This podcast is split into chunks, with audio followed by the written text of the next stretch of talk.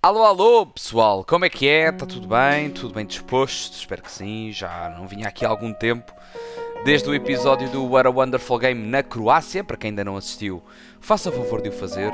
Eu que estive por lá durante uma semaninha e pouco e acabei por visitar hum, algumas. Uh, o seu lado futebolístico desse país encantador que é a Croácia, da Dalmácia, e portanto acabou por resultar num episódio uh, com dois. Uh, aliás, dois episódios, uma mais direcionada para o futebol na Croácia, também a minha visão de, de como foi aquele período por lá e depois uma entrevista com o Ruben Lima que jogou em três clubes. Mas pronto, estão disponíveis aí no podcast da Caderneta e poderão uh, assistir, ouvir aos dois episódios sobre a Croácia. Hoje é o Café e o Jornal, por favor. É um episódio uh, gravado no dia 2 de outubro de 2022 bem pela manhã, estive a escrevê-lo uh, durante o dia de hoje. Dia importante, é um dos dias mais importantes para a história recente brasileira, para a história da democracia brasileira. É dia de eleições naquele maravilhoso uh, país. E sim, vou-me debruçar sobre este tema. Um, é uma, uma eleição importante. Ela que começa lá em 2002 com Lula. Uh, foi eleito presidente nessa altura. Uma vitória de Lula que alavancou o socialismo no país, contribuindo para um crescimento uh, da, da economia, foi visível para, para o mundo, o crescimento da economia brasileira e fundamentalmente para várias classes económicas uh, e para as várias classes sociais também do Brasil. Nem tudo foram rosas, naturalmente. O Lula da Silva viu-se envolvido no caso Lava Jato, que já toda a gente conhece. E em todos os casos em que ele estava, foi absolvido ou foram suspensos por desrespeito aos direitos do suspeito Lula da Silva. Muito por culpa de Sérgio Moro, ele que quis ser o herói nacional, esquecendo-se que havia regras por cumprir no mundo jurídico dos seus processos, portanto que nem tudo valeria. E este sentimento de revolta por ter sido todos os processos absolvidos ou suspensos gerou uh, uma revolta para com o socialismo e para um sistema que já estava há bastante tempo no Brasil e que suspeitava que era corrupto. E isso levou ao impeachment de Dilma Rousseff, número 2 de Lula da Silva, que seguiu o seu caminho depois de Lula, foi presidenta, estava a cumprir o seu papel, alguém encontrou um problema no seu governo, rachadinhas possivelmente, e exponenciou aquilo a mil por cento, com a ajuda de toda a comunicação social, para assim se tirar definitivamente um sistema político que desagradava a muitos, principalmente à classe alta, pessoas posicionadas mais à direita no espectro político e, fundamentalmente, conservadores. E em agosto de 2016, estava eu a viver no Brasil, um golpe de Estado vestiu-se de impeachment e foi até ao Congresso para, na minha opinião, passar vergonha, expulsando Dilma Rousseff, Rousseff perdão, e expulsou-a nos, uh, nos mais variados argumentos que se pudessem imaginar. Possivelmente o de Bolsonaro foi o mais asqueroso. Bolsonaro que, entretanto, iria entrar em cena nas presidenciais do Brasil, não no sistema político, porque ele já era uh, deputado federal do Rio de Janeiro há muitos anos, apesar de não ter feito, uh, ter feito muito pouco. E portanto, e a forma como uh, Dilma foi tirada, a gravidade do que envolveu, sinceramente não tenho capacidade para o dizer, não vou tomar partido da Dilma, se ela efetivamente fez alguma coisa de errado, deveria ter sido julgada e, e conduzido um impeachment uh, verdadeiramente digno e são. E essa é a forma, é a forma que eu condeno profundamente como o Brasil se tem orientado nesse aspecto e como lidou com a situação da Dilma, por exemplo. E assim como, como, como este caso, verão mais à frente deste episódio que eu condeno fundamentalmente a forma como a extrema-direita e os conservadores utilizam a política para demonstrar o seu desagrado e uh, contestar o, o sistema. Depois desta introdução, só dar a nota de que este episódio não tem histórias. Este episódio apenas tem um desabafo. Tem catarse de quem viveu no Brasil na, na altura do impeachment. Eu vivi em 2016, cheguei lá em 2016. Hoje, em 2022, estou longe do Brasil, mas sempre muito atento. Acompanho, inclusivamente, mais a política brasileira do que a política uh, portuguesa, de alguma forma. Estou muito em contacto com, com, com, com a cultura brasileira e acompanhei este processo todo.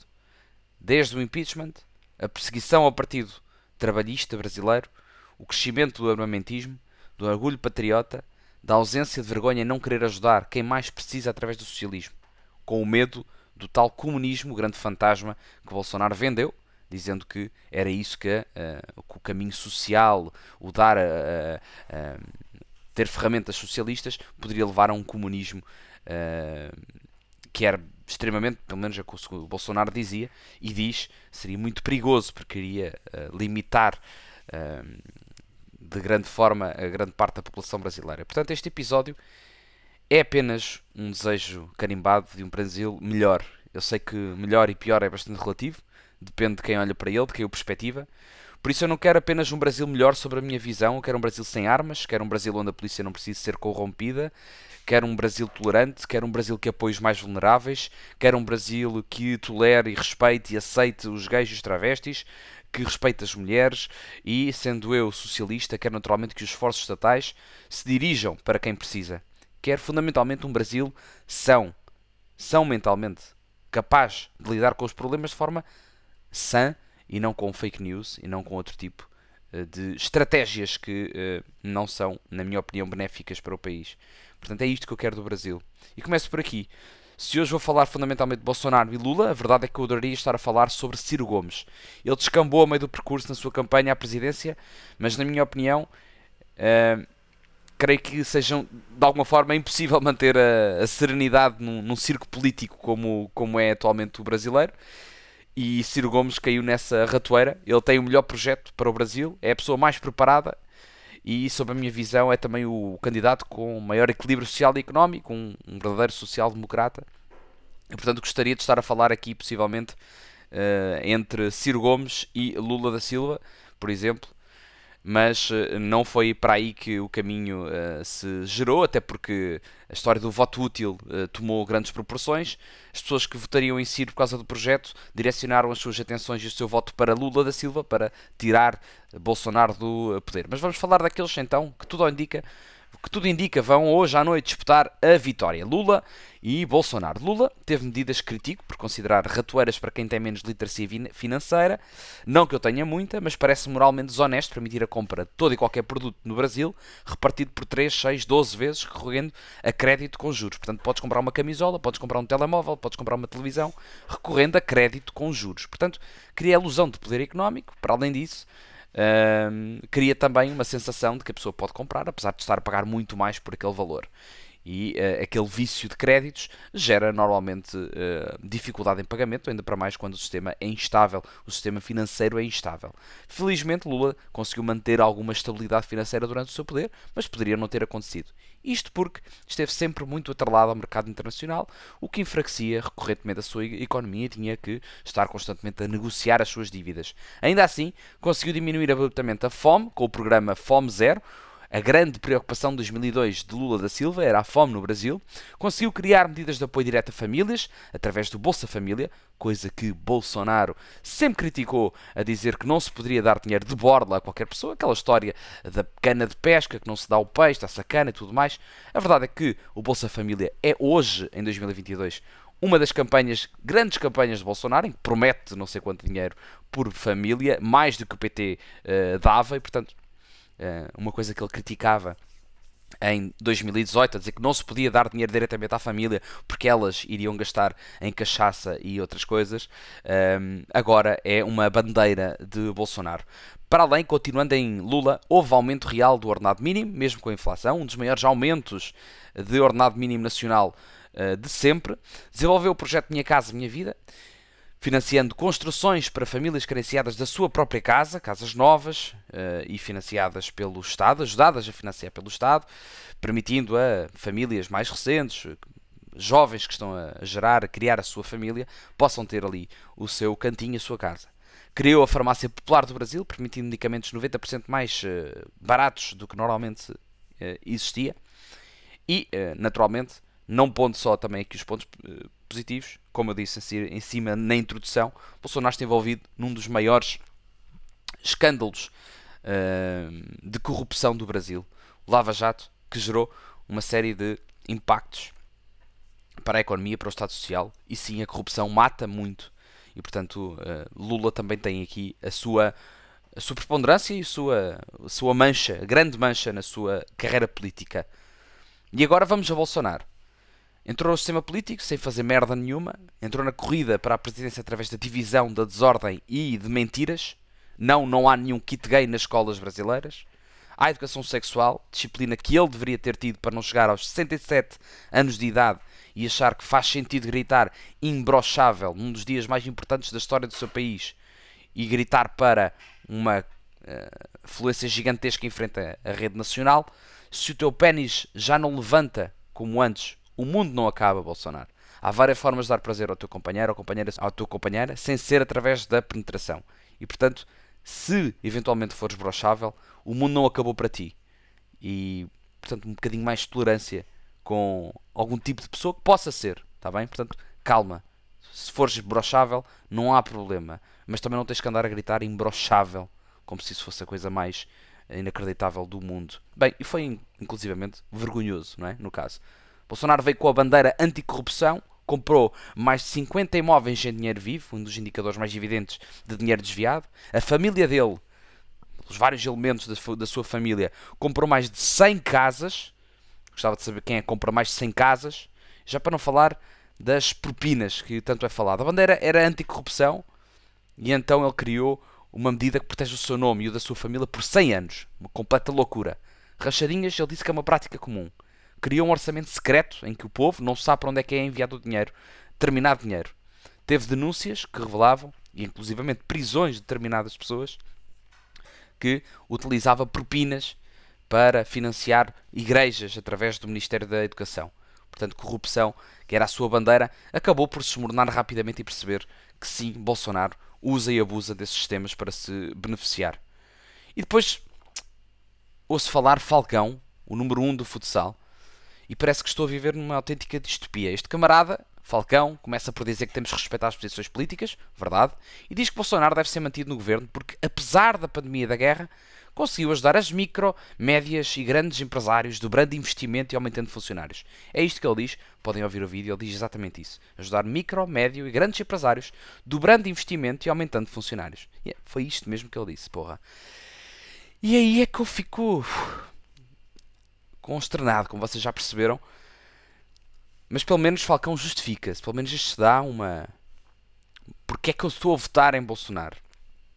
Coisa que muitos outros não fazem ele tenta articular um motivo de voto. E aí eu dou a mão à palmatória, mas foda-se, sinceramente. Empresários é a preocupação de Falcão. É sério que é essa a tua preocupação? Aumento de salários quando a fome aumentou no Brasil. Alguma coisa não faz sentido. Se houve aumento de salários, não foi proporcional à inflação, então. Os valores da fome no Brasil retrocederam aos anos 90. Nos supermercados vendem-se ossos de animal, restos de animal para venda. E não é para tempero, nem para fazer canja. É para alimentar pessoas. Mas a cereja no topo do bolo é a história da pandemia. Há quem diga que não se precisa falar mais porque toda a gente viu, ainda para mais em Portugal, toda a gente viu o que é que Bolsonaro fazia. Mas é isso, Bolsonaro é um genocida, é um irresponsável. Fez troça das pessoas doentes com Covid. Ele não só não ajudou, como atrapalhou o impacto que o Covid teve na sua população. Propagou fake news. Ele nem queria a máscara. Ele disse que devia haver ajuntamentos, que as pessoas tinham que trabalhar. De facto, Falcão tem razão. A nível de empresários, ele ajudou. Porque era. Avancem, vão trabalhar, mesmo que isso uh, custe a vossa morte. Despediu três ministros da saúde quando eles propunham medidas condizentes com o que a ciência dizia. Não tem condição. É um canalha andante. Disse que não podia fazer nada com as mortes Covid porque não era coveiro. Isto é desumanidade a falar. Não há outra. É, é um circo autêntico. E quando ele diz que é a favor de Deus, o primeiro mandamento é não matarás. E a alusão à morte ele faz muito. Não sei se ele mataria diretamente, não é? Ele não o fez com Mariel, por exemplo. Mas incitar à violência e uso de porte eh, de arma, uso de arma, pode ser considerado como homicídio moral também. Mesmo assim, Falcão, como eu já falei, Rivaldo, Pelé, Felipe Melo, Robinho, Ronaldinho, Lucas Moura, e Neymar declararam seu apoio a Bolsonaro. Ora, Rivaldo disse que Deus está acima de todos. Pelé mostrou uma camisola assinada para Bolsonaro. Felipe Melo sempre declarou o seu apoio, principalmente colocando os seus indicadores em formato de pistola e disparando sem nexo nenhum. Robin também, ele que é procurado pela Interpol por estupro, diz que Deus está acima de tudo e de todos. Ele tem estado em silêncio, mas apareceu agora para falar de Bolsonaro e fazer campanha ao 22. Ainda deve mamar algum dinheiro com isto, certamente, e espero que vá preso em breve. Ronaldinho também. Ele também esteve preso no Paraguai por passaporte falso. E eu gostaria de saber por que razão ele anda com passaporte falso. E um dos casos jurídicos que Bolsonaro pediu proteção sigilosa de 100 anos, como eu disse há pouco, envolve este processo de Ronaldinho. Engraçado, não é? Lucas Moura. Nem me interessa qual é a opinião política de Lucas Moura. E Tchanã, Neymar. O menino Neymar, o adulto Ney, porra. Neymar disse que está, desde que está na Europa, não eh, vota eh, no Brasil. Eh, e, e, é evidente, Neymar foi pago para fazer aquele vídeo de merda no TikTok. Este aqui nem apresenta um argumento. Este simplesmente levanta lá os bracinhos, faz um 22, diz que é Bolsonaro, faz uma arma. Bem, é uma coisa boba, não é? Que, que, Neymar está habituado a fazer. E Neymar, é importante aqui também esclarecer, pouco tempo antes deste vídeo ser publicado, o Instituto Neymar tinha uma dívida para pagar de 88 milhões de reais, que foi negociada com Bolsonaro diretamente do pai de, de, de, de Neymar com Bolsonaro. Essa, essa, esse valor foi suspenso e, portanto, Neymar depois posta um vídeo. Uh, tu tem um preço, a dignidade de Neymar é bastante barata. Todos estes esportistas apoiaram um candidato que, pelo desporto, fez zero e que, no seu projeto, a nível de desporto, fala sobre desporto de armas. Adivinha só. Mas bem, como na política não vence quem tem os melhores apoiadores, isto pouco importa. A única coisa que me deixa triste é estes rapazes não desenvolverem o seu apoio, uh, não apresentarem argumentos, não mostrarem dados. Mas sinceramente também os entendo. A verdade é que nem nos debates políticos o Bolsonaro conseguiu ser clarividente e elucidativo, nem para quem, os apoia, quem o apoia, nem para quem ele quer mudar a sua visão, que será bastante difícil. Se em 2018 Bolsonaro não participou em debates políticos, este ano foi para lá fazer merda. Foi fazer balbúrdia, Neste último levou um padre falso para atirar a areia dos adversários, um padre falso que foi lá criar simplesmente a confusão, uh, desviar dos assuntos que são realmente importantes e, portanto, gerou uma discussão vazia, discutir se o padre era realmente padre, discutir se era preso ou se não era preso. Portanto, foram acusações para aqui e para acolá e que resultou em zero que era o que o Bolsonaro quer. Se ele não tem proposta, o que ele quer é que o discurso Uh, que, os debates políticos não mostrem exatamente esse perfil vazio de que ele tem. Portanto, foi um, assim que Bolsonaro uh, decidiu este ano, nestas presidenciais, entrar em debates, não mostrando que ele é um autêntico incapacitado para a função. É um bocado o que André Ventura faz na nossa mesa política aqui em Portugal. André Ventura, que curiosamente partilhou um vídeo recentemente, há horas, eh, no, neste mesmo dia, no dia 2 eh, de outubro, eh, a apoiar Bolsonaro, ele a dizer que era importante que Bolsonaro mantivesse no poder para que o demónio da esquerda comunista não, portanto, não, não assuma o poder. portanto, tudo menos Lula, é o que André Ventura diz raso, fraco, triste, mas desse André Ventura trataremos eh, mais tarde. E porra, estou a gravar há 18 minutos, tinha este texto escrito. Às vezes quando paro para saltar para o próximo uh, parágrafo, uh, vai-me caindo a ficha de que tudo isto é muito possível. De que tudo isto é muito assustador. Uh, como é evidente, vocês já perceberam que eu tenho uma opinião que é tudo menos Bolsonaro porque eu não consigo realmente escolher, entender a escolha Bolsonaro. Possivelmente também serei limitado, inflexível, o que seja, mas custa-me acreditar que, que alguém se reveja num presidente sem qualquer tipo de estrutura mental. Ele é violento, é xenófobo, é responsável, é ofensivo. Já mostrou vezes e vezes sem conta desse tipo de perfil. Ele fez troça da pandemia, de quem morreu com ela, de quem estava doente. Ele chegou a rir-se quando leu uma notícia que o suicídio estava a aumentar no Brasil. E eu acho que isto é completamente alucinante. Ele pôs em causa o sistema de voto, isto é outra coisa, mas até nisto ele conseguiu meter o bedelho, exatamente igual a Donald Trump, outro que o apontou, que o apoiou agora recentemente num vídeo também, porque é assim que funcionam estas campanhas políticas, é puxar para perto aparentemente famosos, Donald Trump que ainda este mês também foi acusado, ele e a sua família, também de desvio de dinheiros, fuga fiscal e portanto mais um a apoiar Bolsonaro. E isto assusta-me bastante, o facto de Donald Trump estar a apoiar um, Bolsonaro. Uh, mas é isso. Pôs em causa o sistema de voto e isto faz criar aqui um clima muito parecido com o Donald Trump, também quando perdeu. A White House era nossa, era o que os moricas diziam, apoiadores de Donald Trump. E eu acho que muito que pode isso acontecer hoje. Uh, a verdade é que Bolsonaro forneceu armas para as suas, os seus apoiantes, divulgou essa campanha. Quem tem armas, naturalmente, é mais bolsonarista, votou nele precisamente por isso. E a verdade é que ao longo de 4 anos ele forneceu essas armas e criou um, um exército informal bolsonarista. A verdade é essa. Portanto, tem tudo para dar merda hoje, dia 2 de outubro de 2022. Se Lula ganhar, creio que será violento. Se Bolsonaro vencer, não vejo quem o tire de lá. É muito difícil manter a sanidade neste ambiente.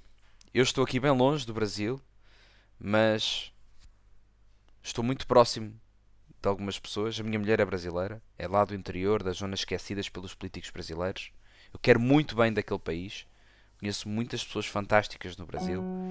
Vivi naquele país, amo aquele país. E muita coisa tem de mudar, é certo. O sistema é corrupto, o sistema é, é descredibilizado, mas não é com Bolsonaro de todo. Eu creio que isto já não é uma discussão política, não é uma escolha política A ou B que nos leva ao sucesso de toda a população. É, isto já é uma escolha humanitária, uma escolha moral é desumanidade versus humanidade, desinformação versus informação. É assim que funciona. E como disse Daniel Furlan quando perguntaram Lula ou Bolsonaro, ele respondeu: Se me perguntarem Satanás ou Bolsonaro, eu vou responder sempre Satanás. Eu desejo-te o melhor, eh, Brasil. Gosto muito de ti e que hoje seja um dia de viragem. A vocês que estiveram a ouvir, um abraço para todos e que continuemos todos sãos, equilibrados e felizes neste mundo cada vez mais paranoide. Um abraço.